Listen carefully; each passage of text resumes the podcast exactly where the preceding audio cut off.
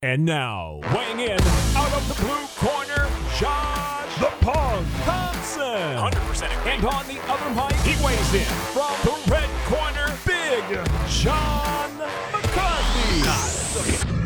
Are you ready for another edition of Weighing In? This is our midweek edition where we get to talk about the super fight coming up on Saturday. Remember, it is not at the normal time that you are used to in watching your UFC fights, where it's going to be seven o'clock Pacific or 10 o'clock East Coast.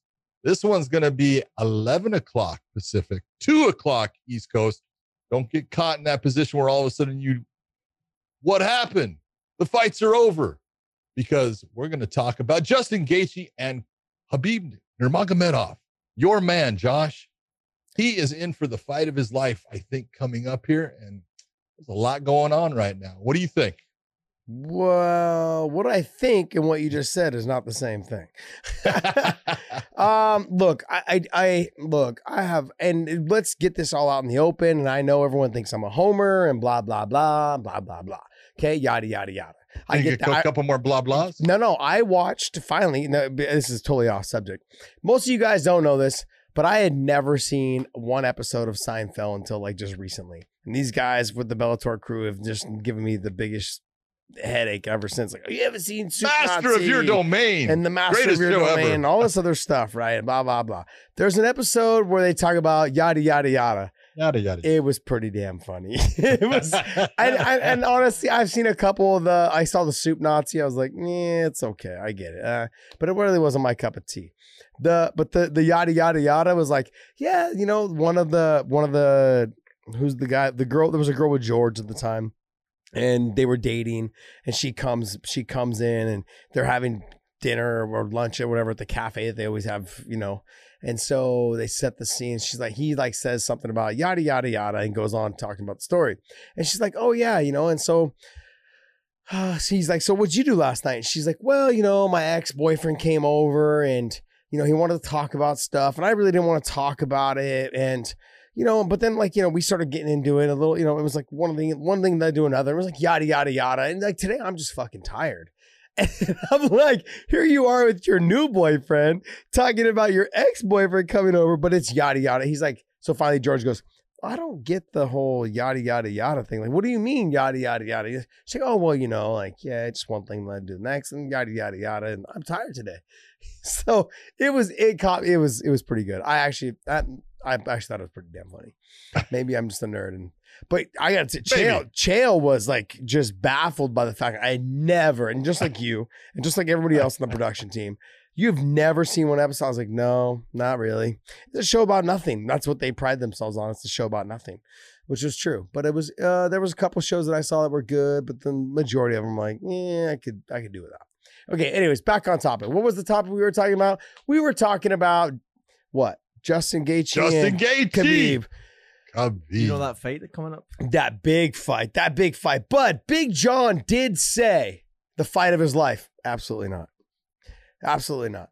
Um, okay, so look, and and uh this is where I'm gonna go with this. I'm gonna go with this. I'm gonna go completely off with you guys. All the stories that I've been told, I'm gonna tell you guys right now about what I have heard from people that have trained either with Justin or people that have trained over it. What is it called? Elevation. Elevation. Yeah, people that have trained elevation before and are still good friends with the coaches there, blah, blah, blah, blah, blah. Yada, yada, yada. Okay, so Yada, yada. I'm gonna run with that this this whole episode. The bottom line is, is I'm hearing that Justin never trains jiu-jitsu. He's basically equivalent to a white belt in jiu-jitsu. And we've Blue known belt. that. I think we've okay, blue belt. We've known that for All the right. longest time. We've known that for the longest time though Yes. but he's got good takedown defense. I've also heard that Justin Gaethje is giving Kamaru Usman a hard time in the takedown area department. I don't know how true that is, but I'm simply saying these people that I'm talking to have very, they're pretty reliable sources. People that have trained at that gym and they're friends with Trevor Wittman. Now, I'm going to also say this. If someone was to turn to my coach and say, How's Josh looking? My coach is going to say the same shit that Trevor Wittman is saying. He's going to say, Yes, you know, Khabib's having a hard time taking Josh Thompson down. That's a fucking lie. Okay, so I'm not saying that's what's going on, But I can't imagine the wrestling pedigree that Kamaru Usman has is having a hard time taking Justin Gaethje down. Maybe not the first one, maybe not the second one, you know, but he may be able to get him the third and fourth. Um, the thing is, is once the fight hits the ground, it completely favors Khabib, and we, we, I think we all can agree No doubt. that. There's no doubt about that. No Will doubt. he get him down? There is no doubt about that. This is what I want people to No, really. that's, that's where that's where you're saying no doubt, and I honestly agree with you. Okay. But most people think uh, he might not get him down because they do not understand the difference in levels of wrestling ability and what one person has done to actually enhance that ability, and where the other person, although he works on his defense, he's not the wrestler that he was before because he's worked too hard in other areas to become very good in those areas. And Justin is very good in his stand up and his pressure, but his pressure will lead to him having moments where Khabib is going to get in on it. And when he does, he's going to be fighting a different animal, an animal that he has not been able to mimic because I love Kamaru Usman. He wrestles completely different than Khabib does. Khabib did an interview today, and I want people to remember this because I want them to take a look at, go back and watch Daniel Cormier's fight against uh, Stipe Miocic. Khabib did an interview today, and the one thing that he said was because he saw DC there in uh, Yas Island or Abu Dhabi, and he said this. Bruh, DC tells uh, him, hey, he, he's going to be hard to take down, da da da da like yada yada yada. and Khabib tells him very calmly, tells Daniel Cormier, a two time Olympian, DC, brother, I want you to understand this. You shot one takedown on Stipe. You got him down. He hopped back up. After that, you no more wrestle. Me, It's true. I will wrestle for 25 minutes. Nobody wrestles for 25 minutes. I do. It's true. It, I- I want people to, to think of this, okay? John Fitch is old, retired. He fought someone who was still, I would consider to be ranked in the top five, maybe top eight. Let's say maybe eh, for sure top 10 when he fought Rory MacDonald. He fought him to a draw. You want to know why? Because all John Fitch did was wrestle, wrestle, wrestle, wrestle. And it gets to the point where people just cannot defend it no matter what because they don't have the pedigree to continue to wrestle at that level. Now, it's not even like the chaining the wrestling together. They just don't have the conditioning, the wrestling conditioning to do that for 25 straight minutes. Because they're That- looking for a place to catch that breath. It will not happen. It will not happen. Yeah, and look, and I've said this I don't know how many times. Abel Trujillo, Pat Healy, all the other guys that he has ever fought have got back to their feet. And he has sometimes let them back up Yeah. just so he can take them down again and break their will. And and just so we are, are clear, I think he still has the record for the most takedowns in UFC history. Against Abel Trujillo. Yes. And I cornered him for that fight. What was it, 24? Or is it 19? Not 19. I think it's 19. 19 takedowns. A lot of that was after the first round. I said, Hey, how are you doing? How you feel? Easy takedown. I continue to do this, blah, blah, blah. No problem. Continue, yada, yada, yada. Okay. Kept going, kept doing it to the point where Abel Trujillo never really gave up, but it was there all day long. Look, Justin Gaethje is no doubt phenomenal on the feet. Has some of the most nastiest leg kicks in the game. And do I think that he has a chance? Yes, I do give him a chance. I give him a very good chance to beat a Khabib. Do I think he's the hardest fight he's had? Absolutely not. Nope, absolutely. I would put him at second, maybe, maybe third, second and third, somewhere there. Conor McGregor is the hardest guy he's fought, hands down. Conor Conor McGregor, and I got to tell you, there's adjustments that Conor can make to make it even a harder fight. But there's also no interest from Khabib. You want to know why there's no interest? The lack of disrespect.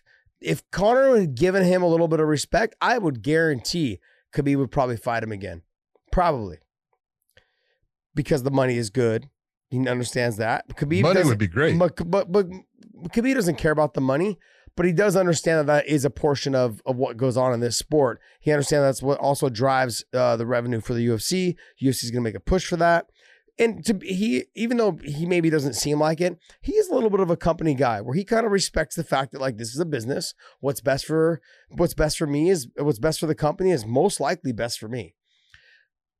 I'm just simply saying Justin Gaethje cannot wrestle him for 25 minutes straight, and Khabib Nurmagomedov will wrestle him for 25 minutes straight. There's not a thing that he can do to stop it. He can maybe land a one punch, maybe land a couple kicks. Oh, that- that's the way he can stop. Yeah, he can stop it. But it's here's the thing. The speed of him, he is not as fast as Michael Johnson. He's not as fast as Barboza. He's good on the feet. He's got more power, but he is not as fast as those guys to get in. That that's the thing that's that's I'm I'm just breaking it down honestly, John. He is not as fast to land those shots. Does he have the power? So if he does touch, yes, there could be some problems. But you got to get it there first. That's the whole thing. You got to get it to his chin first. And if you don't get it there, you're not getting the takedown. You're not, I mean, you're not getting the knockout. It's not going to happen. And in that process, you're getting, he's going to ragdoll you and wrestle you to death. You know it. That's why you're laughing right now. You know I it. That's why you're laughing. You're laughing. Look, Well, this this Yeah. is this is the this is the problem, and and yeah, I I in no way want to make it appear that you know I I do not respect Justin Gaethje's ability. I love him as a fighter. He is probably one of the funnest guys to watch. he's the nice, one of the nicest guys too. Oh, he's a great guy. He's a great guy, but he's he's so entertaining. He's called the human highlight reel for a reason because he brings the fight, and that's in his DNA. But the the difference is this: Dustin Poirier, when Dustin fought against Khabib, there is at least the element. Dustin's stand up is good. He's, he's got good power in his hands. He can land a heavy shot, and you know he showed that when he fought Gaethje. He's got good power but he's also got a very good submission game. Dustin Poirier's got a nasty freaking guillotine, arm in guillotine. He catches guys in it all the time. He caught Khabib in it, and he presents a danger everywhere in the fight, everywhere there is. Conor presents more of the danger in the stand up. You know, on the ground, he's not the submission guy that's normally going for the guillotines or he's going to go for a triangle. That's just not his game he's going to go more for the reversal or the get back up and get back to his feet, same as what Gaethje brings. So as soon as the fight hits the ground, Gaethje's problem is this: he is a wrestler, and wrestlers are prone to do wrestling maneuvers to get themselves back to their feet. And when he turns his back to Khabib, it's a serious problem. Serious problem. And this is where the fight turns because it only takes you know one shot from Gaethje to end the fight. Absolutely true, and that could happen to anybody. Nobody is punch proof. Nobody. Okay, but you do have to land that one good shot, and that takes. It's a very low percentage. It takes you know perfect timing, right you know positioning, and you can get that. And no doubt, Justin could land that on Khabib and could put him out completely and win the fight easily. But when you look at what normally takes place in fights, you know, comes goes back to the start of the UFC. Generally, normally, usually, fights go to the ground. Now, guys have become so good at keeping the fights up, but there's certain people, you know, and when you talk about wrestling ability, there's a difference. Mark Coleman was an Olympic wrestler, and you know he he went against certain guys that gave him fits because of their danger in a certain area. Be it Fedor, when he fought Fedor multiple times, he had problems with Fedor because first off he had problems with Fedor on the feet, and then he had problems when he couldn't really take Fedor down, and when he would try, Fedor would reverse it, and then all of a sudden Fedor's putting submissions on him. And these are the things that can happen no matter how good your wrestling is in the world of MMA. So I take nothing from Justin's wrestling as far as he's a he was a good wrestler in college. All American, that's saying a lot. But there's levels to everything. And the level of his wrestling doesn't comp- it doesn't compute to the wrestling level of what Nurmagomedov brings. He brings a different style of wrestling, a wrestling that utilizes a lot of different maneuvers. American wrestling you know, basically, you know, came from when you're looking at it, you're looking at it came from Dan Gable. That's the way wrestlers of today kind of emulated it, and it's starting to it's starting to change right now. But you know, for the last 40 years, you know, it was the Dan Gable thing, man. Grind. We were grinders. We will, you know, wear you out. Just that constant hard grind, pushing forward. You know, the Russians don't wrestle that way. No, they don't. They will. And Dagestan, you know, they they completely do things different. Everything is a technique, and as easy as they can make it, they don't they don't work hard as far as you know the press of the fight normally. You know, it's just a different style. And I look and say, Khabib is a different animal when it comes to the takedown because he will be that guy who, if you don't put him out, he will continue to wrestle you until you die. You know, and and when I mean die, you physically exhaust yourself in trying to stop what he does. He does it all the time. This is what he does. This is what he works out for. This is what he trains for. So he is in that position where he doesn't get as tired by pressing hard. And a lot of times we'll say, you can only wrestle so long before you get tired. He finds his areas where he takes his breaks, especially once he takes you down. And uh, it's a, you know, it's a great fight. And the best part is when when people think that anybody can win, that's you know makes it interesting. And both guys are, you know, but do top of the food that? chain, phenomenal. Well, But you know, they? I, I I've seen a whole lot of uh fighters out there saying Justin Gaethje's going to beat him. I've Tell me seen who. a ton Tell of me them. who. Oh my god. Who? There, there- was a bunch of stuff on MMA dot fighting or whatever. I don't even know what it's called. Some some website, some MMA website. Well, let's see. Edson Barbosa has fought both. yeah, He lost to both, you know, and and he didn't he didn't pick it. He says it's a 50-50 fight. Okay. okay, I get it. And and but that's okay. not. It- but it's not. I get it. well, a different style. But here's the difference. And I look at this. If you're gonna look at a stand-up fighter and you're gonna look at Justin Gaethje, I'll take Edson Barbosa. Let's take a put those. Who's got a better stand-up style? Pros pick uh Khabib versus Gaethje. Let's see who. Let's see what pros were, what they were thinking. You're gonna see a lot of pros picking Gaethje, and and some of it is you know there's that homer aspect too. Of course, and uh, that, that's But- kind of that's kind of where I'm at a little bit. but it's also you get you know you, you get the people wanting to see the guy who has never been beaten i want to see the guy that's going to beat him and they Yeah. believe that justin can be that guy in this fight i think it's going to be pretty much after about a minute and a half you're going to see justin hitting the ground Yeah, he may get up he may get up but he's going to end up hitting the ground again and it's going to be hitting the ground and working hard to get up and not being able to damage Khabib is going to end up taking its toll. And I just think that's the way I look at the fight. I could be wrong. The- look to me, the guy that's gonna beat the guy that's gonna beat Khabib will be a guy with a very extensive good jiu-jitsu background. That's it. The rest of these guys, that's why I said I felt like Tony would be, potentially have been the toughest fight because, and not only hit that, the D'Arce.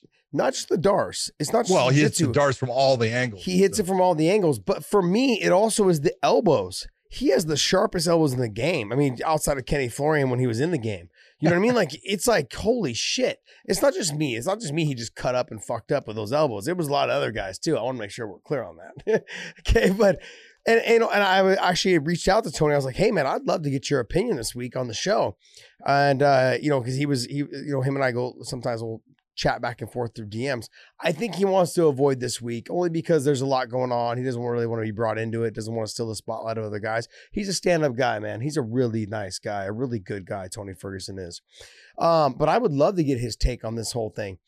It really just comes down to the fact that the guy that's going to beat have the the best chance of beating him is a guy that has a submission background and someone that knows how to do damage from the bottom, which is Tony Ferguson. Someone who's got good elbows, sharp elbows from the bottom, and he's there's a threat of takedowns, whether it's guillotine, whether it's D'Arces, whether it's there's a submission threat at all points when you're grappling with that guy. Triangles, arm bars, kimuras, he's got it all. He's he's got a well-rounded game.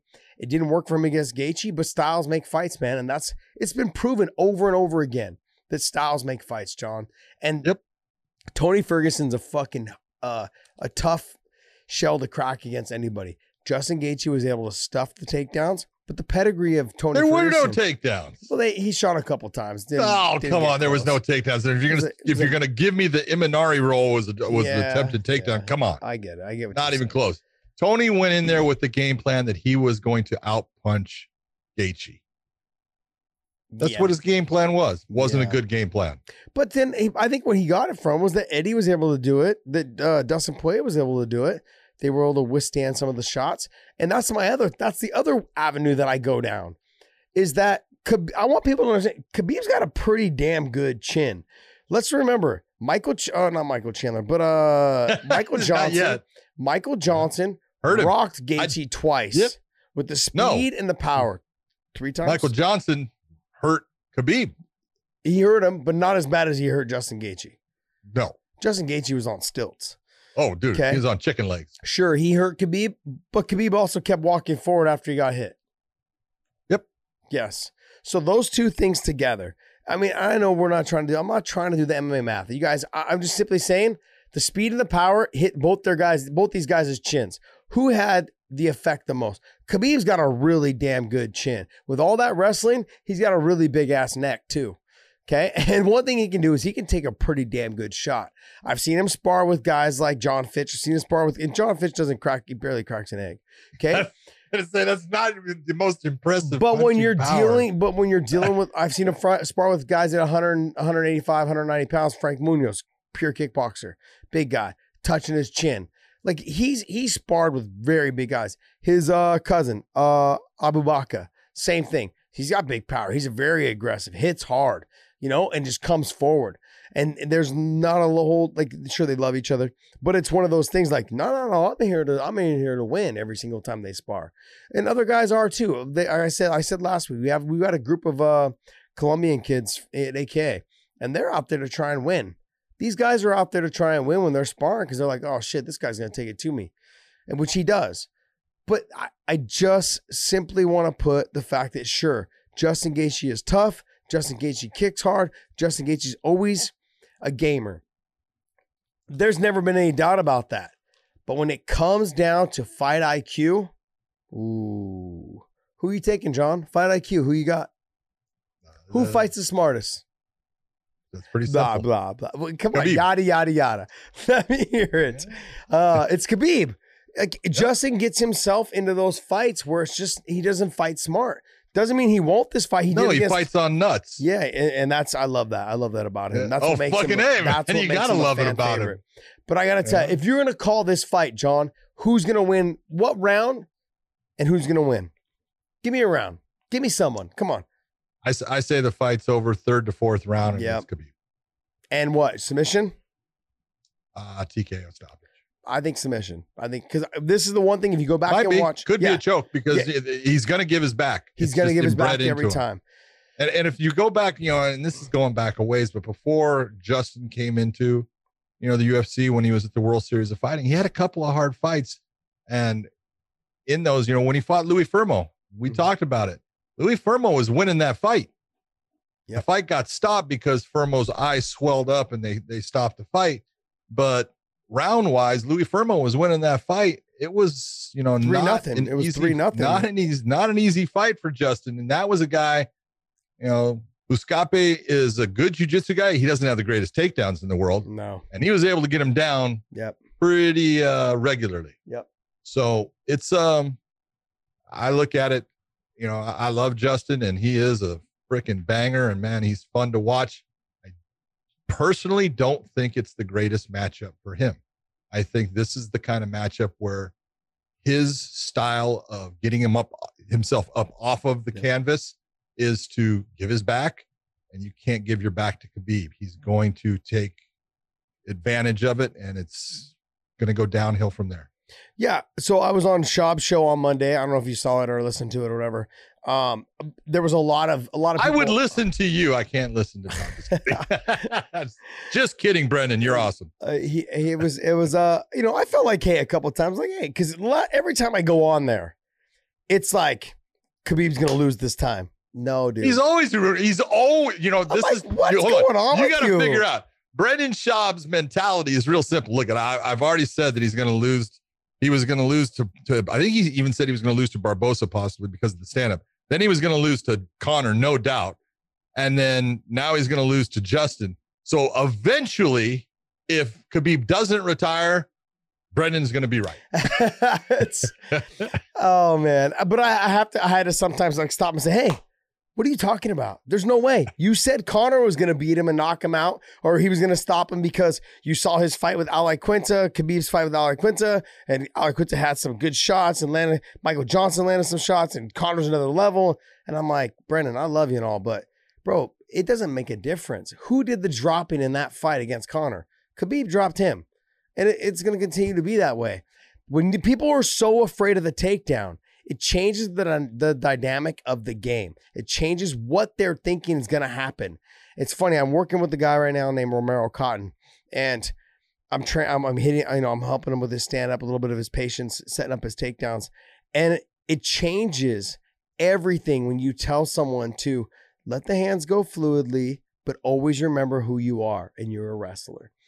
And I watch him work with some of the guys that are in here as well, and as soon as he lets things go smoothly, the takedown comes so much easier. And they're just afraid of the takedown because the fucking powerhouse. But the same thing goes for Khabib. Same exact shit. And it's funny because I've got all these guys that train with Khabib. And these guys are all like former All Americans, former national champs. You know, some of them on the Olympic team were on the Olympic team. And they're like, these guys just don't even know. They don't Yeah. even know. And some guy called me out after he watched the Brendan Schaub show and and he was on the the social media trying to call me. I pull up this guy's name, Dave. It's On- off. Go go to FloWrestling. Hold it. Why would someone even care about? Okay, never mind. No, because what I said was I. uh, Well, what they did, look, what Schaub, what what what Schaub's show did below the belt. What they did was they clipped. They did some sound bites, which I understand they did sound bites, but somewhere in there it made it sound like I said that American wrestlers don't know how to like chain wrestle. That's I didn't mean it that way. what I meant was the chain wrestling that Russians do and sambo wrestling wrestling is the, is different than uh, someone like Justin Gaethje, who's a, who was an All American one year, his junior year, I believe it, and he took eighth, but then he didn't place his senior year, and and so on. But The level of wrestling is different. Do you remember? Do you remember this? And this is only going back a year, maybe a year, a little bit more than a year. And this is the point. Ben Askren. Everyone knows who Ben is. Right there on the left. Phenomenal wrestler. That writing. There you go. Sorry, sorry, John. Phenomenal wrestler. A guy that you know created a lot of his own style. He did his own thing. That's why he was Askren. called Funky. Yeah, Yes. Olympic Olympic team. You know, and we talked about how good his wrestling was in MMA. He went and you know came back to wrestling for Beat the Streets to raise money God. and wrestled against you know a, a wrestler of today, Jordan Burroughs. Jordan Burroughs. You know, Jordan Burroughs, Olympic gold medalist. He's you know has had a you know even a more successful career in wrestling than Ben Askren ever had. But Ben Askren, if pe- if you ask people that know, can Ben Askren wrestle? Fuck yes, he can wrestle. Fuck. And you go and watch it. It's almost it, it's criminal Yes. what occurs in that match. Yeah. Because Jordan Burroughs just annihilates Ben. Yeah. He put Ben on his back off of the mat on purpose. Yeah. You know, he he just just I mean, I don't want to say anything bad, and it was ugly. But I think Ben that- understands what what was of course, on. Ben Yes. Ben knew going in, Yeah. I'm in trouble in this. I'm doing this to raise money. So He's but it- again- phenomenal guy, by the way. That's the difference between a guy, great wrestler, but you know, he wasn't practicing wrestling No. all the time. And that guy that that's what he does. And that's that's what happens when you have those levels. DC DC left wrestling on the Olympic team in the in the Olympic Training Center. Comes to AKA, trains for two years, three years, goes back for the heavyweight Grand Prix tournament in Strikeforce, goes back Mhm. to wrestle with some of the guys that He's like, fuck. And Crazy Bob Cooks his Totally manager. different. And he's like, DC was getting fucked up. Maybe for like just the first day, finally got a little bit of the rhythm, but it takes time to get on that track. You got to go back, and that's what you've got to just be part of if you want to get that level back. It's it just doesn't come. No, it doesn't. It doesn't come. But so look, so who's this guy? Uh, I Uh, can't for I, Ashnart. it- Yeah. I, Astronaut. Yeah. Astronaut. Anyways, what's his first name? I think it's Aaron or something like that.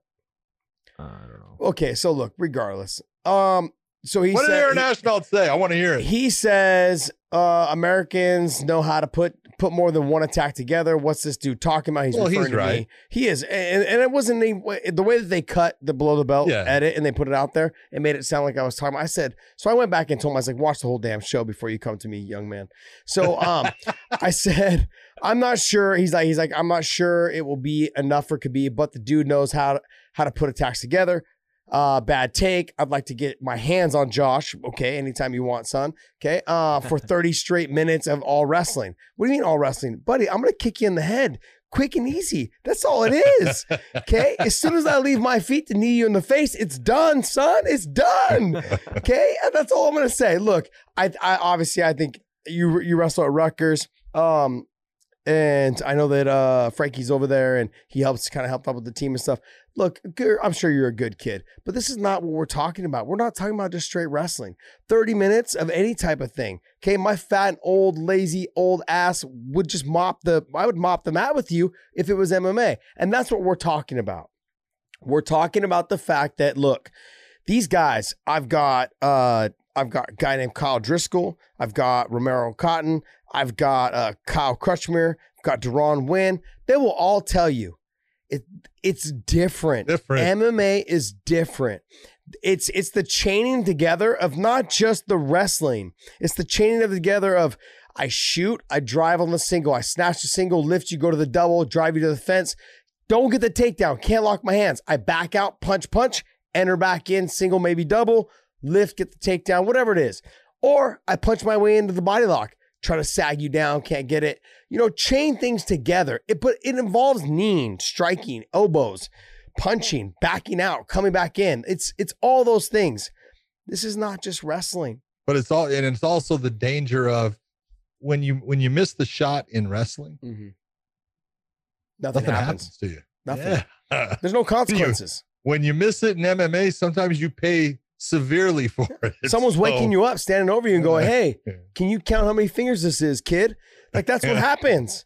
The reality of it is, is like, sure, if you shoot in wrestling, it doesn't matter. You shoot, guy gets behind, two. Okay, cool. I Yep. fucked up.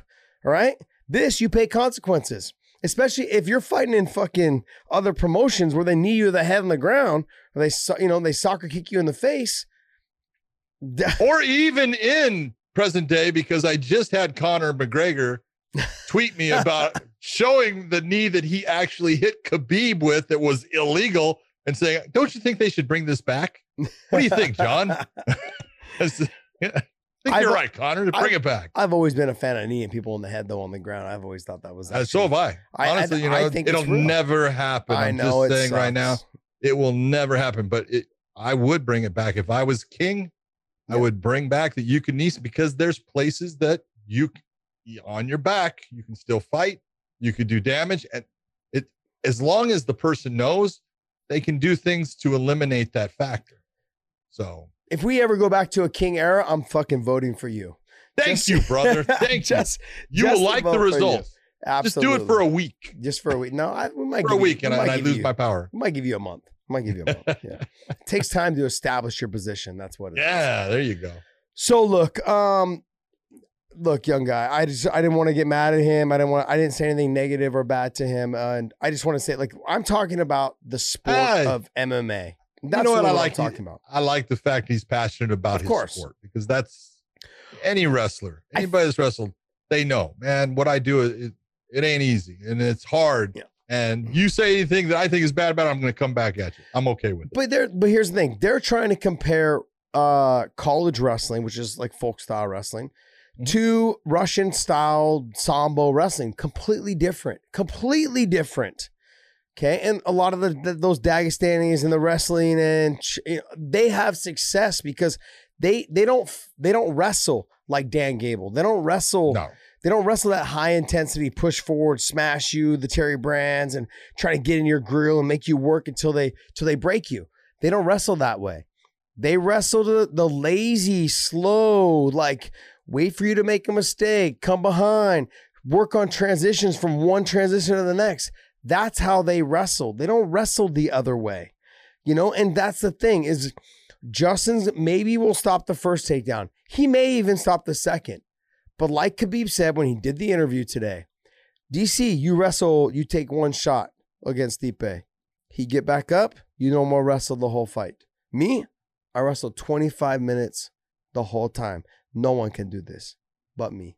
He understands. He understands what he's good at. And we talked about this on Sunday. So if you guys haven't seen our show from Sunday, go back, listen to that show too. You you cannot change something that is is not broken. Leave it the way it is. If it's not broke, do not fix it. Nothing is broke. You're undefeated. 28, 20, uh, 28, 29, no, 28. 28 no. 28, no. He doesn't need to change anything. He's on point to be the greatest fighter of all time. Over GSP. Over. He's been the most dominant, I would say. Jon Jones is close, but Jon's been losing some rounds lately and not just losing some rounds. I've always had a little suspect with the whole, you know, uh, we've talked about that, and I'm not going to get into that because I don't want to. Well, it's it's not even you know, it's not Jon.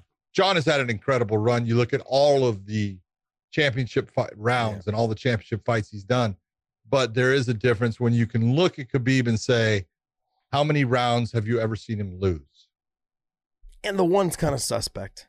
It's kind One, of suspect. Okay, now you're now you're actually having you know fights with Jon where people are questioning who won the fight. Yeah. So there's yeah. a difference. There's just a difference. But I will say this: it will. Khabib ca- has been incredibly dominant.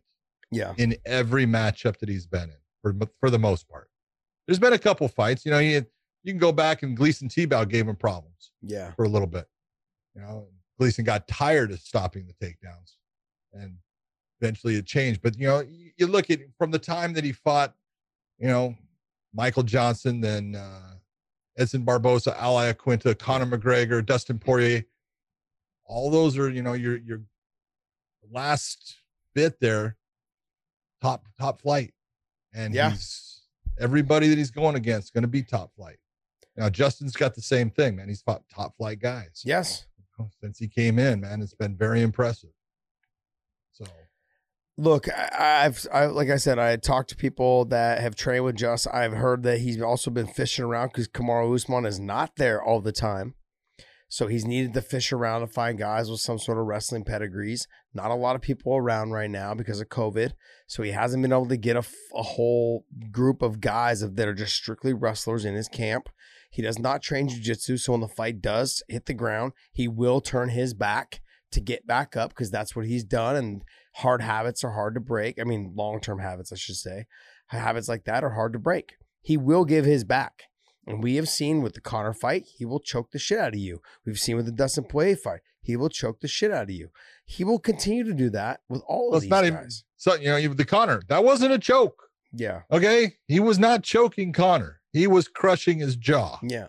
And that's you know, if you've ever and we have actually had fighters have their jaw dislocated. Yeah. Okay. Pops out of the socket going back because of the pressure that someone can create. So he's got the chokes, absolutely. And he's also got the the face cranks, he's got the jaw crushes that he does. You know, he's a strong individual at 155 pounds, super strong. So, but you know, he, he also has some of the best commentary during the fights. Yes. Um, you know. Did you see the video? I I never no, I never caught the one where who was he going against? But uh, Matt Serra was in the corner. Oh, that was when he was fighting Al Iaquinta. Oh my God. Oh, uh, yeah. Matt Serra. Oh, he'll talk him, the fight the hands, fight the. He did. He's oh, like, yeah. he shook his head at Matt Serra. He's like, yeah, yeah, yeah. And Matt Serra goes, I know what you, I know you know what I'm talking about. and he's like, yeah, yeah. It was great. And I, and Matt Serra is honestly, fuck. If you guys have ever get, if you ever get a chance to run into Matt Serra and you get a chance to talk to him, you gotta talk dudes. to him. He's not just funny. He's just when I tell people that guys are like, this is the nicest guy in the world, he is right up there at the top. There's Frankie. Matt is Edgar, not the Matt. nicest guy in the world. He's, He's the so most fun. honest guy because he'll tell you exactly what he thinks of you. it doesn't matter, but he's a good guy. Oh, he's a great guy. Absolutely great, man. Great Absolutely great. I just I love being around Matt. He's just fucking. I was supposed to fight him a couple times. He's just And I'm I'm so glad I didn't fight him because he was really fucking good. I was like, ground, thank dude. God. His ground He game was good. freaking good. And just a little ball of muscle too, also. Yep. But uh absolutely phenomenal. I mean, just I was just I was watching that clip of them and and he's talking back to Khabib. Khabib's talking to him like, yeah, yeah, I get it. I understand. I know what you're Uh, saying. I'll, I'll never forget when he was fighting Michael Johnson. That was in uh, Madison Square Garden. And he's fighting Michael Johnson. He's saying, "You need to quit. You need to. Yeah. You, you know, I need to fight for the championship." yeah. And he's just pounding him. He says, "You need to stop. I don't want to hit you anymore. Yeah. Go this ahead and stop. This is my destiny. Okay. I'll hit you more. My destiny is to be champion. Yeah. You know this is fair. You know this is right. Yeah. this is like, just crazy. oh god damn, man, that's just horrible. And then he did the same thing to Conor when he was fighting Conor. Oh, let's talk now. Talk now. You want to talk? Let's talk now. What you got to say? Which yeah. says a lot when you think about it, because when you're talking, what is it telling you? You're not. I mean, well, for me, it tells me you're not really focused. Like you're Okay. real. You're really just you're skating by. You feel comfortable enough to where you have enough You're control. so comfortable. Yeah. so comfortable in the fight. Look, that's really what it is. Well, I've had these conversations with him multiple times. What you people don't get is this: he's had 250, oh, up to 250 sambo fights before he even turned pro as an MMA guy. 250, and it's not like this. rem- I want to remind people: the ACA and the ACB champions, these guys are fucking good. no, they're not. They're fucking killers. Yes, thank you. I'm glad you made that clear. they're fucking killers, dude. We just they are awesome. So so uh Bellator just signed basically three or four of their champions. Magomedov. Magomed Magomed Magomedov. We signed him. We also Dude, signed one of their we also signed one of their champions at 205. So Magomedov has only got one loss. That is to Peter Yan. but he's also got a win over I Peter. did Yan. that fight, but he also had a previous win over Peter Yan. Yep. And he is a stud. Stud. And there's a couple other guys that they had signed. I think there's five or six of them that they had signed. Yep. That they've signed. So look, I, I don't want to get into Bellator. I want to get strictly into this conversation.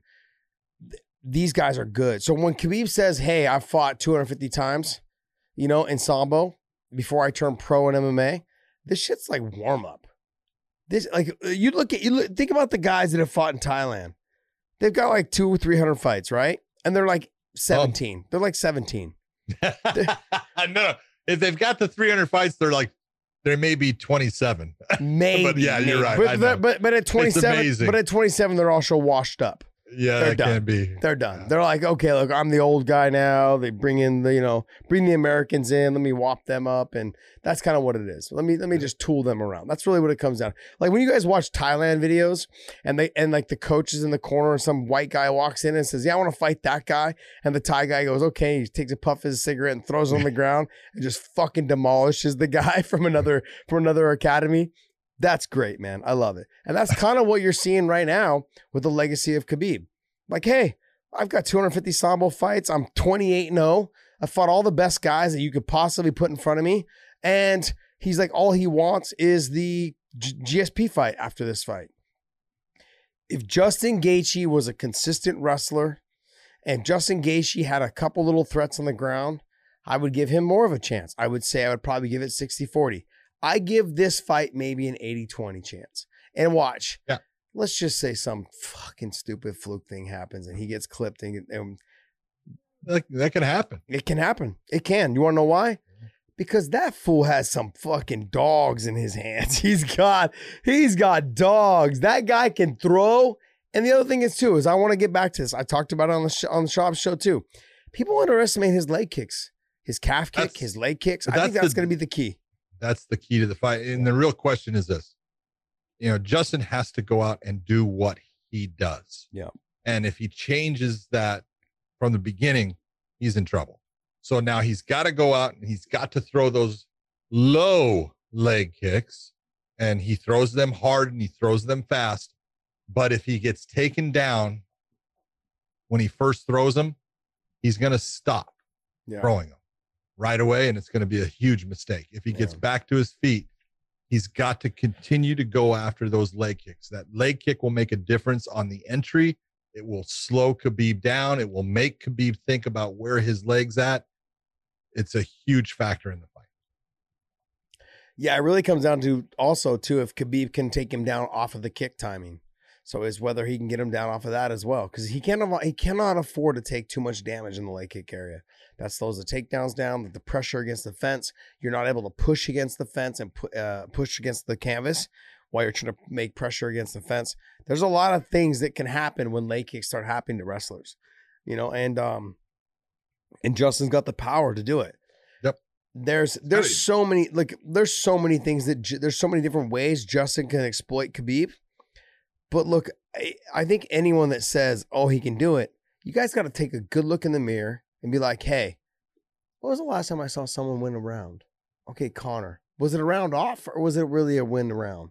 That's what you have to think to yourself. Did he really win the round or did just Khabib just take the round off?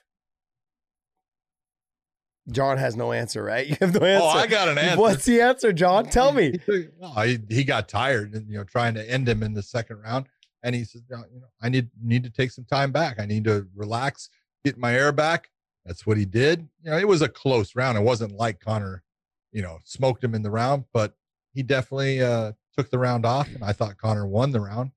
But um, that's it. That's called smart fighting. You know, Robbie Lawler is the king of taking a round off Yes.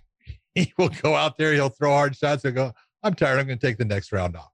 You know, and he does. And he, he, he won't even throw a punch sometimes. You go, okay, I know what you're doing, but you know, that's, that's, you got to have that confidence in your ability to go out there and fight around knowing I'm just going to, I'm to cruise. You know, it takes confidence to be able to have that ability to go out and cruise against a good fighter. Well, okay, so look, we've talked we've talked a lot about Khabib. Let's talk about Justin. I also listened to some of the interviews they did uh, yesterday. I think it was while they did the presser and they talked. Justin's fucking way bigger than I recall. He stood face to face with Khabib, and he was like a good, probably maybe two inches taller than him. And I was like, Eh. wow. I mean, maybe it's the shoes. But you, you don't know about shoes. One They're inch, okay. close. They're close. They're the same close. size. They're close to the same size, but I would give Justin being the taller guy, Khabib being the thicker guy. That's kind of where we're at. But what I like, back is Khabib's back is thick. yes, his his his fucking ass and trunks, like his his quads and his, I'd say like kind of where the short stop and up, he's thick, man. Like his his calves and all that. He's got that those thick bones, you know. And I've spent hours training with They that got guy. thick bones. Yes, yes. He's he's a thick bone guy. Like I, I if I wrap my hand, I have small hands, you know. Don't please don't ever repeat that. But I have small if I try to wrap my hand around this dude's wrist, like it gets maybe three quarters of the way, maybe, maybe. He's got a thick, he's got that thick bone density a little Yeah. bit, you know. So, but with with Justin Gaethje, he's a little bit taller than I thought. Um, He- he- what he's about an inch taller than Khabib. I think he's he's- when I saw him face to face today, they looked two, but it could be the shoes also. he's got the power. I think he's got the I think he's got the potential of stopping the first, maybe even the second takedown. How many can he stop though? That's the question. Two is can he hide his leg kicks behind his punches without getting taken down? There's a lot of little things that we can we can I can steer off in this different direction. But one thing that I will say this, man, this kid's a good kid. yeah. I No listened to his interview about how he's excited. Like if you know, as soon as he that bell rings, his mom can retire. Yeah. And it, That's it- I love that. that that to me right there, I was like, man, like you just Good I- I on you. Yeah, as as a as a parent, you know you did something right. You know, I mean, you feel you feel blessed that like your kid is doing this all because of the you know like to help you because they know he knows how much you've helped them. Man, you can't. You it's that's hard to get out of your child. That's hard to get out of any, anybody in life. And I'm just I'm I'm I when I was listening to that, I was thinking to myself, this is absolutely amazing. You're a fucking phenomenal, phenomenal person. You know, and as much as I want success for you, I don't want to see you this win. I don't. I don't want to see you win this weekend. But I, I want for I want success for you, like overall in life, just Oh, period, just in general. I, I I just man, and I've I've I've I think people have looked at what I've said about him and have thought that like oh like I'm being a jerk about him. Look, I want to see him fight for a long time, and I I, I said in the beginning when he came into the UFC when he fought Michael Johnson, I'm like, you cannot fight this way. You can't That's fight it. this way forever. And he, he showed against uh, Dustin Poirier. He got away. He got away with the Michael Johnson fight. He got lucky and got. I Got wouldn't say got lucky. lucky, but it, yeah. he didn't He get got hurt lucky. twice He- yeah, bad. bad. But he broke Michael Johnson's will. Oh yes. But when you fought, when he fought guys like Eddie and he fought guys like Dustin, the wills, the willpower isn't the. You're not breaking those guys' willpower. But this is where you got to give both Justin and his coach Trevor Wittman got to give him credit because he came in and he beats Michael Johnson, then he loses to Eddie Alvarez, Mhm. then he loses to Dustin Poirier, and he was doing the exact thing that had made him successful throughout his run in the World Series of Fighting. Yep. He was going forward, throwing big shots, being the berserker, and now it wasn't working. He was taking too much damage, you know, during the rounds, and they it was adding up to the point where he was, you know, being diminished to the point someone Yeah. could get rid of him. Then he comes out and he fights James Vick, and that fight against Vick, you had a big knockout, but you could see little elements of him resetting Yeah. where he never reset before. And then when he fought Edson Barboza after the Vick win, he fights Ed, Ed uh, Edson Barboza, and you can see a complete difference in his just the mindset of I'm not going to be the crazy guy going forward. I'm going to be I'm going to give pressure. I'm going to be that guy that comes forward, but I'm not going to take crazy chances. And that was, you know, I there's no doubt in my mind. Trevor Wittman looked and said, Hey, we, we got to be smarter about this. We've got to disengage at times too. We got to take a breath. I want you to step back. Don't leave yourself in here. Take and one of the big things he does, he, you know, you'll watch Justin when he throws that right kick, he dips to his left with his Yeah. head a lot. He also does it when he throws that big looping overhand right. And he stopped doing it a little bit. He kind of stopped doing it when he beat Donald Cerrone. And because I know that Donald had watched it and seen it and said, okay, it's going to be there. And all of a sudden it wasn't there. And so, you know, in his last fight after that one was Tony Ferguson. And man, you go back and look at what he did in that fight and his just patience, the patience he had in that fight, because it was, he knew Tony was going to come forward. He knows he likes to come forward. I don't have to worry about chasing this guy. He's going to come towards me Yeah. let me just catch the that right distance and when i explode i'm going to come into him hard and i'm going to exit out and then reset and come back and let this happen all again and that's what happened time after time after time and you know tony took so many big shots Yep. in that fight so many and if you really look justin didn't get damaged hardly at all in that fight which is super impressive What he super did was he let Tony. that was a big change he let Tony come to him, and he it. slipped a couple and threw big shots, and Tony was there to be hit. You know, Yep. my dumbass fucking went at Tony. He just fucking filleted me open with elbows, fucking like a Ginsu knife. It was pretty. Anyways, um, yeah, I agree. I, I feel like he got really smart after the Poirier and the Eddie completely. Alvarez fight. Yep. He, he started catching on, started realizing what he had to do. He realized there's levels to this game. The guys that I was fighting the in the World Series of Fighting, this is a different level, and he had to make some adjustments. The Michael Johnson fight, he skated, he got by, he got by, and he realized after that, like, okay, what do I got to do? Then who did he fight after that? He fought uh Eddie. after Michael, he fought, fought- he fought eddie he fought Michael Eddie Johnson. after that. He lost. Great fight though, one of the best I think I've ever seen. Oh. Then, I, then I watched him fight uh Dustin. dustin Poirier. Same thing. Great fight as well. One, probably another one, one of the best I've ever seen. The Eddie fight was a little bit better, I think, because uh, it was it was it was like Little more was- back and forth. Yeah, Eddie was swollen up, and it just had that dramatic feel to it. And but I mean, I, I had criticized him during those two times of his loss. I'm like, dude, you can't do this. You can't do this mm-hmm. at this level. You cannot do this for very long.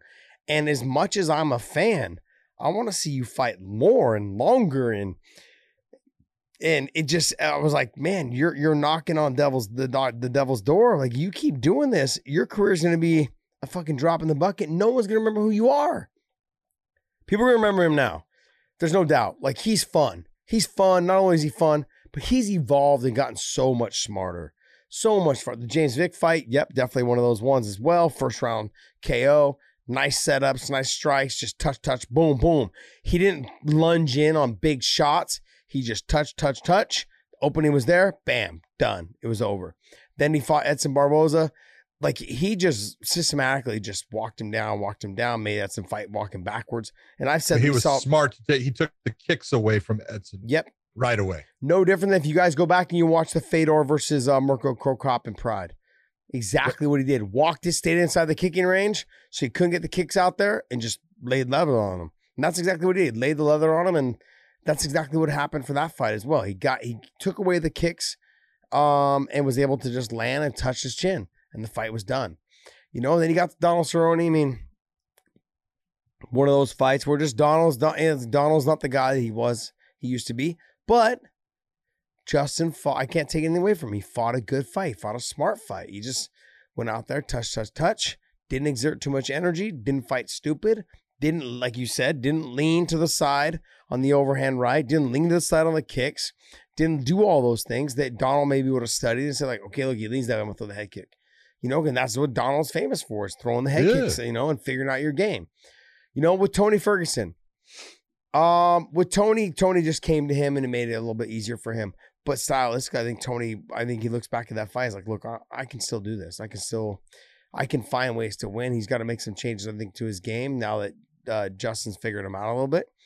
But I think, I think if they, but but Justin though, or not Justin, but uh, Tony's game is a game that can beat all the other guys in that division. I, I give me give me another guy that he can't beat.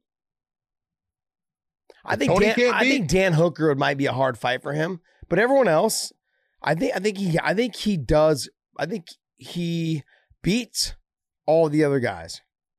I, I think I think guy, I think he beats Michael opinion, Chandler. The, the, guy that gives uh Tony Chandler Chandler actually matches up really well with Tony. I think. I think Tony beats him. I wouldn't say easily, but Tony beats him because his conditioning, because of his D'Arce, because of his guillotine. Those are things that Chandler sometimes leaves himself out of position. Plus, how, Chandler how many, is a lot How many times have you seen Chandler submitted? No, I've never seen him submitted, okay, but I've also exactly. never I've never seen him close to being submitted either. Oh, I have. Have you? Okay. Yeah, but you, you know, there's those. Oh, the knee bar against Marcin Held, right? That was a tough one. Ooh, okay. that was nasty. But you talk about Leon Edwards. Yes. You know, but that's one. I'm sorry, I'm in the wrong way. Fa- uh, I just screwed that up. Different. Leon Edwards would I, that his style. That's a that's a tough style for Tony, but that's a 170 and 155, so it doesn't matter. I'm an idiot. Oh yeah, yeah, yeah. You know, that I'm, kind I'm of style. T- Michael Chandler to me, I think is a tough fight for him in the first round. But so was Edson Barboza, and look what happened to Edson. You know, um, I just I look, I put Tony at that that area where the fight can go everywhere. But the one thing is, he never made the adjustments in the fight with Justin, and that cost him the fight. Had he tried to wrestle a bit more, had he tried to get close in the and press him to the fence and elbow him and dirty box him and all those things, I think he would have had more success. But he didn't do that. So he like he stayed at the fighting range, and that's where that's where that's where Justin Gaethje wants you. And so I think that's that didn't work out for him. He didn't make the adjustments between rounds. But if I look at the, I'm looking right now. I'm looking at the uh the rankings. Glad you are. Yeah, sorry, man. We're we're having some issues. I, I, I, I'm sorry. I'm sorry. Um, you look at the rankings. We've got Justin Gaethje, who's fighting for the title here soon. He's the interim champ. Dustin Poirier. Tony matches up well with him. With Dustin Poirier. Uh, Tony and Conor McGregor. I would love to see that fight. Just to be honest, I would love to see that fight. I think Conor maybe beats him, but Dan Hooker is a tough fight. I think for for Tony also. But if the fight gets to the ground, I think Tony is able to. I was going to say, why do you think Dan Hooker is a tough fight for Tony when ground wise, Hooker's okay on the ground. He's not bad at all. He's got a decent ground game, but his stand up is really sharp, but not super powerful. Compared to who? What, what do you mean compared to? You're, are you comparing him to somebody else? Or are you just saying, like, why do I think he's a hard fight for him? Uh, I'm saying why in that's the kind of fight where you saw like an Edson Barboza, you saw what Tony did. Edson Barboza, Dan yeah. Hooker. It's comparable. Yeah, you want to know why I think it's close? Because yeah. if you look at uh, Jon Jones and Gustafsson, when guys are too the length is they're not used to. Tony's yeah. used to being the longer guy. He won't be. He won't. He'll be the longer guy, maybe or maybe not. They they both have equal range. So when oh, Tony's used to hitting guys and getting out, that You're ain't gonna happen. Get out without getting touched. Also, too, I would I would and Dan, I think uh, Hooker's faster. He's going to touch, touch, and move, touch, touch, and move. Eh, I'll give the advantage to Tony because of the grappling and a little bit of the wrestling, but he's okay, got a hard time getting him down. I'm going to give yeah. the advantage to Tony. But, but if think, it hits the ground, yes, I agree with you. I'm not, I'm not, I'm not, I'm not pitching that argument. But okay. Tony's not also doesn't tend to go for takedowns. Not anymore. Doesn't make the adjust. the, the, adjustment wasn't made against uh, Not anymore. Justin. But I think he has the advantage there. There's, there's no doubt about it. But I think Dan Hooker posed a threat because I look at the Jon Jones and the Gus fight when he finally had to fight someone who was equal length. It posed a problem. So I can go down that list and all those guys there. But I mean, the bottom line is, is that I think with Justin and Khabib, Justin offers the threat, but is he the toughest fight? Absolutely not. No. I think Tony would have been, would have been the toughest fight for him, only based off the elbows from the cuts from the ground. Khabib normally has a shaved head when he fights. Cuts happen in the hair. The hair clogs it up a little bit, kind of keeps slows the bleeding down a little bit. No hair.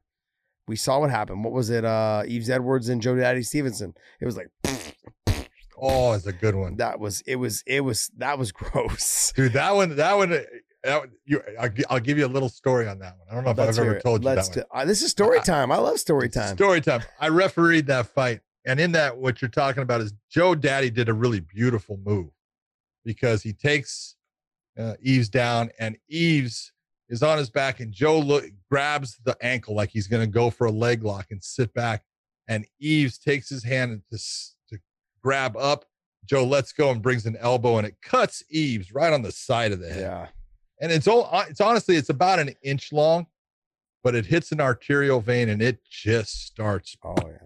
Every heartbeat it's spraying out and it's pouring out and it gets to a certain point where he's on on his back and he's moving around and his head's on the ground and it actually is starting to run out and pool you know like a like a crime scene it's just pouring so I Yeah. finally go, stop time. I take him over to the doctor, and the doctor is David Watson, who works in the Nevada State Athletic Commission. And we had had a fight before that, you know, he had talked about arterial cuts and, you know, hey, don't worry about the blood. You know, they're not going to bleed to death in here. You know, it's really about the location. If it's spraying out, it really doesn't matter. So I'm like, man, you know, let me get him up so we can at least get him so his face is cleaned off so he can see because the Yeah. blood is he looks like the movie Carrie. It's all over his face. So I take him there. I, you know, Dave goes, ah, you know what? You know, cut's not that bad, John. I said, I didn't think it was. I'm just making sure you're okay with it. And we put him back into the fighting. And and probably about 40 seconds left in the round. He makes it through it. And by the time he's all covered with blood and he goes back to his corner, and I'm thinking, all right, man, you know, we're going to be fine. And David Watson comes, you know, up to the cage and he's, you know, signaling me. And I walk over. and say, yeah, what you need, man? He goes, you got to stop the fight. I Oh, go, why? And he goes, John, you got you got to stop the fight. He's lost too much blood. I go, what do you mean he's lost too much blood? Davis said, you told me he can't bleed to death in here, right? And he goes, I would say that he's lost between 500 and 750 cc's of blood. He goes, if he was in the hospital, he'd be getting uh, a transfusion. He goes, he's lost too much blood. I can't let him go anymore. So I go over and I tell Yves, hey, the doctor, doctor's going to stop the fight on you. And he's, no, I'm fine. I can fight. I said, I know you can fight, brother. I said, they're not going to let you. and, and man, I felt so bad for him, so bad because the oh. cut was on the side of his head. He goes, John, I, the, the blood didn't bother me. I'm fine. I said, I know, man. I know. Trust me. But when they got done with that fight, though, it was like a puddle. Oh, it was ground. bad. and there were spots of puddles. It wasn't Oh, just yeah. one. It, was wasn't the one. most, It was like the boink, most boink, blood boink. ever Yeah. in a fight. yeah. You know, and th- there's the ones that people will talk about and go, no, No. not, not as much as No. this one. There was one, the only one that mm-hmm. I've seen, like, I wouldn't say close in terms of blood, but that had kind of the same look. When I watched that fight, I got a little cringy, like, and I'm not, I'm not afraid of blood at all, but I'm like, it was gross to see in Yves. Like, it was like spurting out onto the canvas. But then Adam Piccolotti had a fight as well against somebody where he had the rear naked and he cut him in the forehead and he squeezed with the rear naked and then fucking blood just went right at the camera. Yeah, just Right at the camera. I was like, oh shit. Fuck. But yeah, that was gross. That was nasty. Um okay, so let's let's talk about this. Let's talk about what after. Khabib does what? What does Justin do uh after? If Justin wins, who does he fight next? If Justin loses, where does he go? If Khabib wins, where does he go? And if if Khabib loses, what does he do? Wow. I mean, it's, you know, I, I think that the real simple, let's go simple first because the champion is Khabib. Yeah. Uh, Justin is the interim, and I love the fact that he says, no, he's the champion. And he's right. Yes. And if the champ wins, Respectful. I love it. I love how respectful Totally. he is. if Khabib wins, eh, I don't think that there's anybody left for him in the lightweights. You could sit there and, you know, I guess pick out somebody, you know, for him to fight, but who? You know, Tony. He would be the only he's a- guy. Tony would be the only guy. yeah, yeah, but I mean, Tony's not in that position where you go and he's, he's coming off of a loss. Yeah. you're gonna put him right in a fight with the champion. I said that, that you can't do that. yeah. You know, he's gonna have to at least come back, at least get one win. You know, he gets one win, and you want to put him back in there, okay? But you know, he's gone through the who's who in the UFC as far as lightweights. There's nobody else there, so you have one of two choices. You've got that super fight. If George St. Pierre wants to step back and come in the you know the cage again and try to beat Khabib, at, we'll say at 165, great. The only other thing that I would say is, hey, give him that last shot at the welterweight title. Yeah. You know, put him in a in a you know super fight with if it's Kamaru, you know, put him in a fight with Kamaru Usman. Give him that shot at the welterweight. That's a fight I'd love to see. I don't think Usman wants that business. Uh, Sorry. I'm sorry, we'll man. see. But I'm that would be my my idea for Khabib. You got the two. You, you know, you've got the super fight with St. Pierre, or you've got him, you know, going after the welterweight belt to see if he can become a double champion. But I don't think they're going to want that because he's talking about this bit that being, you know, his last fight. He would Yeah. be in a position to get to 30 and 0 at that time. And if he did, he's going to walk away and he's got two of their belts. That's not a good thing. Yeah, but Dana's come out and said publicly that like he's willing to go ahead and try and make that dream come true that his father wanted. So I think letting him fight for the title, I don't think he'd be against that. He may have to defend it one time. I know that the goal was for him to get to 30 and 0. That was the whole goal for his father. Uh, The the conversation has already been talked about. Khabib's talked about it. That my dad's he's you know my father's always wanted me to get to 30 and 0. He obviously has always wanted him to have the GSP fight. I, I think Dana will try to make that fight happen with no title at 165, just because I think Khabib or GSP can make that weight without killing himself, and we could Mhm. see a real fight between the two of them at that weight.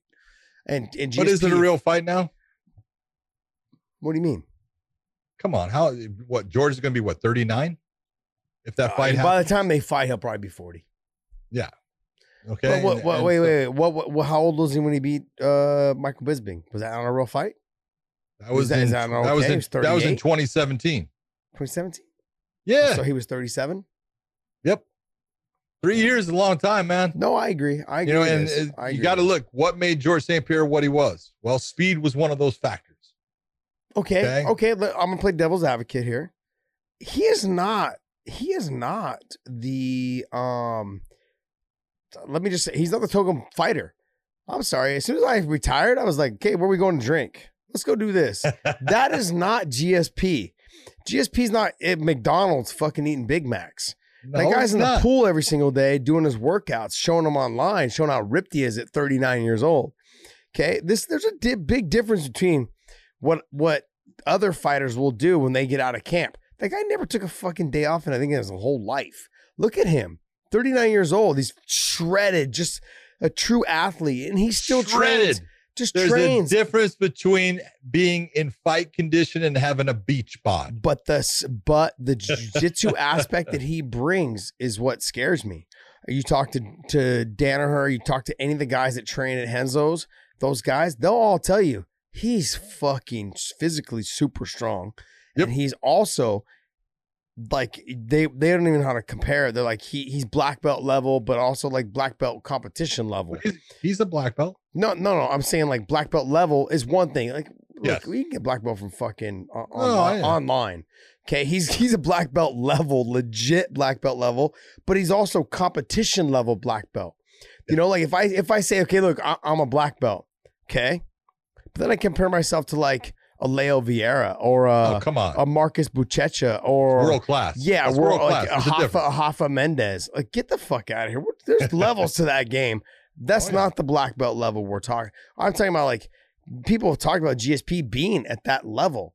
You know, training with guys that are at that level and being able to tap them consistently and just beat them, and that's what I'm talking about.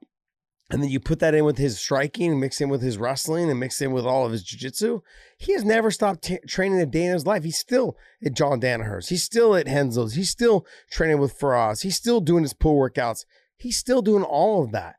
I think he poses. I, I think outside all that, Tony Ferguson, but I think he poses in Conor McGregor. Those are the two guys I think pose the most threats, but in different levels. But I think GSP poses the top highest level because of his jiu-jitsu game, because of his wrestling pedigree, and also because of his his unique stand-up. He there's gonna be stand-up that that, that little flying Superman jab he does. Khabib ain't seen that shit. I'm gonna try to mimic that in sparring one day when you know to help him out, but it ain't gonna be at the level that GSP does it. You know, his grappling is gonna be at a different level than all the guys he's ever fought. You're talking about, you're talking about the, this fight would be for the goat. You have to you'd have to make UFC would have to put a, a fucking belt together. Instead of a GOAT. BMF belt, it's going to be a GOAT belt. That's the boat. That's the belt to have, and that would be the belt. That would be the belt to make for those two guys. You know, what I mean, like as much. And I love watching Jon Jones fight, but you can't keep, put him in the conversation. Anderson Silva, I can't put him in the conversation. It would be those two. That's it. That's it. No, no one else. Right now, no one else. Okay, None. so then Justin Gaethje wins. I think there's a ton. Oh yeah, lots. There's still left though. There's still left left. What, who do you got? Which what, Oh. what fight? What fight puts you there? Like, oh shit, I got to see that fight. I'd love to see him and Conor.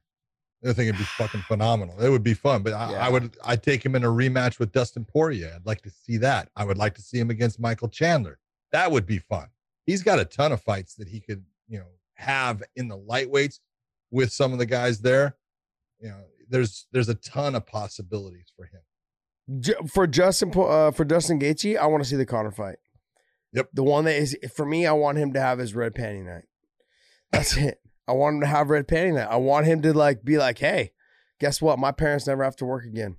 That after hearing his story and He would after be hearing in all that- things, that's what That I want. stratosphere. I want him to have that. That's what I want him to have. I want him to have that, and then whatever, whoever's reminiscent around there.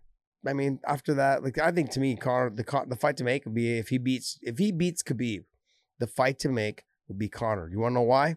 If Conor gets past Dustin, Yeah, yeah, if Conor gets past yeah, no, no, I'm saying matched up in January. if Justin, oh Dustin, I don't. The contract's not signed. Mm, I think they're matching up in January. Mm, I don't know. I'm hearing that uh, they want to pay Dustin nothing. They want to pay him his normal contract. No, no pay per view, nothing, Yeah. because there's no fans. Where's the love for Dustin? No fans. Yeah, That's why they don't want Conor to fight. We, I know You've that. said that a bunch of times. You've said, and for those of you fans at home, I want you guys to understand you're talking to the Oracle over here. Okay, it's Big John McCarthy. You yeah, guys need to get it. It's the reality about- is money. It is about money, man. You know, the, this is a good year for the UFC. They're doing very well right now, based upon still getting a lot of pay per view buys. They're going to get a ton on this Gaethje versus Khabib fight, so it's going to be a good month for the UFC accountants. But when you take Conor, Conor's costing them a lot of money, you know, mm-hmm. and so all of that, you figure that a you know an arena on a Conor McGregor fight, you're looking at a gate somewhere in the area between, eh, let's say 12 to 18 million dollars. That's a, that's a lot of money you're giving up having the fight either at the Apex Center in Vegas or having it at Fight Island. You know, you're giving that money up. Mhm. That's just throwing out. So it's tough. You don't have a choice. what? I can't hear you. Speak into the mic. You don't have a choice though Speak into the mic, buddy. A choice of what? of having a gate right now. Right now, well, they do. Dana, Dana came out and said basically that he doesn't want to do half gates because there's areas he could do Texas and go to like Texas Stadium because that was like Conor's suggestion, and you know, Florida. you know, put half the seats. Same thing in Florida, but he's not. He says he's not going to go until he can pack the house. you know? But if you do So- Texas Stadium, I mean that's that's more than that's more than what thirty. oh yeah, you could. Well, you go to Texas Stadium. Let's say you put thirty five thousand in. You know, That's more than you would do at T-Mobile. hello. I don't understand why. the way I look at it. yeah, I look at it too that way, but also the viewing for it is not the same. No, It's, it's, so far away But the- But those screens, dude, they're Yeah. huge. that's very true. I've been there, and That is man, very tell you true. what, it's you can see. Yeah, There's, I don't care where you're at, you can see those screens are huge. I just want to see that fight. I want to see Justin and, and Conor. And then I think it leads if Conor does beat Justin, then it leads to like kind of like a little bit of a round robin. But I think maybe be maybe out and done by then. He just he doesn't want anything to do with Conor. He's just like I'm good, man. I've already beat him. It wasn't close. The fight wasn't close. None of the fights have been close with him. He wants new blood. He wants new talent. He wants. I mean, I understand, and I, I said this forever. I've I've said this for the longest time. When you get guys that are at the top, right, and they they've been there for a while, they need something to motivate them. They need they need fighters to motivate them. They, they, the opponent needs to motivate them. I think with Khabib, it didn't really matter. Not much motivated him. It was his father that motivated him. Now it's like I've already beat you. There's no reason to go backwards. I've already beat Dustin. I've already beat, you know, uh, Conor. I mean, he's already beat Al Iaquinta, and like none of the guys. Also, he could sit there and fight, you know, uh, Paul Felder and Charles Oliveira and Dan Hooker, but the story would be the same. It'd be no different. It'd be no different at all. You know, the- Felder. I like Felder a lot as far as a commentator. I like him as a fighter Great too, as well. Great fighter. Great fighter. But let's be real. The takedown defense with him and and uh, Charles Oliveira, I think, poses a threat only because he is slick on the ground he does have good transitions, like as far as in terms of when he's being taken down. But I just think physical strength, he just doesn't have it. I mean, sure, you can hit the technique and potentially it could be there, but it's no different than me saying like, yeah, Justin Gaethje has a good chance of knocking him out. It's the same. That's I give the odds about that much. Talking Yeah. about odds. Oh shit! Weigh in on the oh, odds. Oh shit, you want to go there? Let's go. So, you guys, we have a new segment called Weighing In on the Odds, which is brought to you by mybookie.ag. And uh, you guys can go there. We are uh, going to talk about the odds. Yo, what you got there, buddy? Podcast Dave. Can you pull up the odds for us? What are the odds now? Because I knew what they were. They were minus 370, I believe, for Khabib. It's gone. It's gone even farther because it was started at 315, went 335. Is it 370 now? Yeah, it can't be A good. lot of It money is 370. going on Khabib. I saw earlier at 375, so maybe it dropped to 370. I think the Cannonier fight, right, is equal. That's a good fight. That last I saw it was 115, 115. 115, 115. Both negative 115, 115. Yeah. Yeah. What do you think of that fight? I think Whittaker walks away with it. I think Whittaker just is the more overall MMA style fighter. I loved uh, Cannonier. Jared is Yeah. I did his first fight at heavyweight when he came to the UFC. And he is just a super nice guy. He's but the, the real my real problem in this fight for him, he is a boxer and he goes into the ring to hit you with his hands and boxing level and he's got some kicks now and stuff, but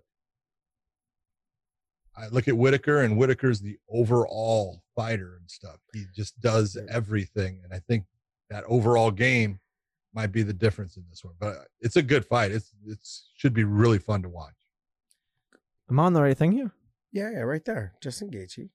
Khabib. Okay. Just making sure. Well, there, if you look at the dates, the dates is 1024. So you have um Umar. Umar got pushed to 1024 because he got a staph infection. Nurmagomedov, he got he got a staph infection last week, so they pushed him to Vegas. So he'll be in Vegas. So did Islam. Islam's going to be fighting in Vegas too. So they're already both in Vegas, the two of them. Um, so Justin Gaethje. So here we're bringing you guys a new segment, and hopefully you guys enjoy it. It's called weighing in on the odds. Nice little soundbite there, buddy. Okay, go to mybookie. Go to mybookie.ag or mybookie.com works as well. Check out the odds.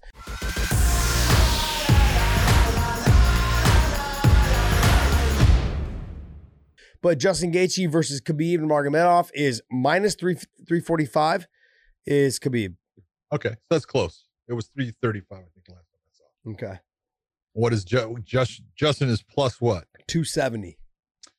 That's you know, if you're if you're looking, I always go with saying if I'm gonna bet in that situation, I probably bet the dog because the dog has a chance in the fight.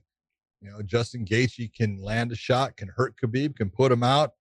Do I think that you know the odds are about right? Yeah, I do. I, I would say the odds are somewhere in the area where you're going to have to put down you know 350 bucks to win 100 on Khabib. That's telling you that he is a you know commanding favorite in the fight. Do you do you agree with those odds? Uh yeah. I would Yeah. actually think they're going to end up somewhere around uh, minus 400. Yeah. four to one. You know, Yeah, I don't bet. uh, I don't bet on my friends, so I'm not betting on that fight. I don't bet on my friends. I don't bet against my friends, obviously, but I don't bet on my friends either. Um, go up to Whittaker. Whittaker is minus one fifteen, and so is uh Jared Cannonier's Cannonier. one fifteen. He's minus one fifteen as Didn't well. even fight. That's perfect. now you can just go with the guy that you actually think is going to win the fight. Yeah, even fight. I would go Whittaker. I would go Whittaker as well. Yep. I think Whittaker's will be able to stop the takedown and be able to slow the, the pace down. I think the only person to be able to do what uh, something to him is Izzy to Whittaker. The only guy that's gonna give Whittaker a hard time is Izzy. Sorry, guys. That's it. Huh? You're yawning, yawning over that fight now. Yeah, man. I got up hella early this morning. Got a couple workouts in. I'm trying to work this fat beer belly off. I'm getting old. Um, Walt Harris versus uh Volkov. I paid for some of those beers, man. Yes, Come you on, did. Yes, Enjoy those. Yes, you did. Yes, you did. Man, I like that though. It's a you know I, I gotta get in there when I can. um, who else? There's a couple other fights on this card I wanted to uh, talk about. What do you think about uh, Walt Harris versus Volkov? Alexander Volkov. I think that's a good fight. What's the odds on it now? minus 180 for Volkov and plus Yeah. 150 for Harris. See, and I would take the plus 150 with Harris. You would. I would. Volkov is not the guy who is going to beat you on the ground. He's going to beat you in the stand up. Yeah. Super tall, six foot seven, but Walt is six foot five. So, you know, he matches up well in the height, the reach. I would think that Walt actually has the longer reach than Volkov. Mm-hmm. And when when Walt is fighting his fight, moving, sticking, he's tough to deal with. Yeah. And Volkov is pretty static and linear. And he doesn't give a lot of angle changes. He doesn't bring his head off center line much. And I think Walt has a very good chance of putting him away in this fight. And if he's the Uh, he's the dog in this fight, that's the guy I would go with. After everything Walt Harris has been through, Oh, I man. read his interview the other day. Yeah, I say it was yesterday. I read one of his inter- I read his interview, and he's like, I realize that there's still hope for just people in general. He's like, it just it, it made me feel really good to realize that there's really good people still out there, and it made me feel good to read that. Like honestly, right now, I think with everyone going through COVID, the fucking election is a total shit show. Like everything going on, people, the media is a fucking joke. All this Me other shit, all this shit that's going Gotta on I love it. it's nice to sh- it's nice to hear and see someone believe in that that humanity's still around. I, I gotta tell you, man, it, it's I, I wish him the very best. I hope he gets the win, and uh, I think he I think I agree with you. The athleticism, the potential to, with the wrestling, the power he has. We've seen Volkov; he's been knocked out before, he's been starched before, and I think Walt Harris can do it all. So uh, that's one thing I'm excited to see. I'm excited to see that fight. one. Definitely. Um. Well, that's our odds, right? That's our odds. That's our odds. So I mean, like, We're are you telling you? So you're bet you're betting on Gaethje. Am I if going to make that if- bet? No. No. But you would like if you're a betting man, like if you're If looking I at was the a odds. betting man, yes. I would do one of two things. I would either go Gaethje or I would go the under. Hmm. Interesting. Because if you're looking for Gaethje to win the fight, he's going to win it by knocking Khabib out. First and if you're looking at Khabib winning the fight, you're looking at saying, I think that he would get rid of him somewhere in the third or fourth round. And I believe that the under let's see is uh, actually four and a half. go scroll down to Khabib. There you go. So uh four and a half for Gaethje is the under. Oh, it's the over. Sorry, the over is four and a half. The under is four and a half for Khabib. Yeah, I would say the under is four and a half for Khabib. That's pretty. Yeah, I would bet. It, oh, yeah, I agree with you. I would agree with you. Yeah, for sure. Justin, uh, one plus one fifty five for the over. Yeah, he would have to win earlier. Yeah, good fight, man. Good. I- I'm excited for the fight. I don't think it's gonna be as close as people think it's gonna be. Obviously, and I'm a big fan of uh, Joe Rogan, but Joe is gonna say, like he does for every uh, major fight, the greatest fight in UFC history. I, lo- I love when. I love when Joe says it. I'm like, bro, I just saw this fight last week. You said the same shit. I love it, but it's like, come on, man. But hey, it's the hype train, bro. I mean, I think Justin deserves all the hype he gets. He beat somebody that had what a 12, 13 fight win streak, 14 fight win streak and Tony Ferguson. And uh and this is the fight, man. This is the fight that everyone is pumped up about. I'm fucking pumped up about it. Is I- Joe Joe's not going to be part of this fight, is he? I think he is. Is he? Is No. he going to? uh No, he's not. He's I, not there. I thought Oh, it was well. because Jon I- Anik posted a picture of him, DC, and Anik, and he's like, "Yeah, the crew back together again." I don't know if that's if that means they're going to be there this weekend, but he posted old picture. He posted like pictures of them when they were like 19, 20, 25. But it was great. Joe had hair. No, he wrote, "We miss you in Abu Dhabi, Joe Rogan." Oh, I thought it was. yeah, on I didn't think he was crew. gone. All right, smart man. Which is, uh, you know, Joe Joe basically only does the pay per views now as this is pay Domestic. Oh, domestic. thinking about it. Doesn't I even. was like, I was like John, domestic. John, this is pay per view, buddy. Well, I, I said normally he does. Yes, He does all yeah. the pay per views, and this one is is one he's not going to do. So. Yeah, I think he is. Uh, I I saw something about him yesterday or two days ago. Uh, his his producer Jamie got Jamie, um, COVID. COVID. Poor guy, man. I, I'm sure he's gonna be fine. He'll be. He said he, eh, he. Joe was talking about how he feels fine, but they just were gonna put the filming on on hold for a little bit, maybe for a couple days.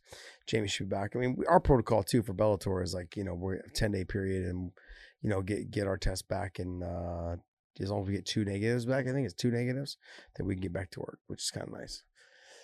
All right, well, hey guys, uh, just so everyone remember is just so everyone remembers, this fight is really early. The prelims I think start at nine. The main card starts at eleven a.m. on Saturday. So, Pacific, yeah, Pacific time. So you guys, twelve got, o'clock.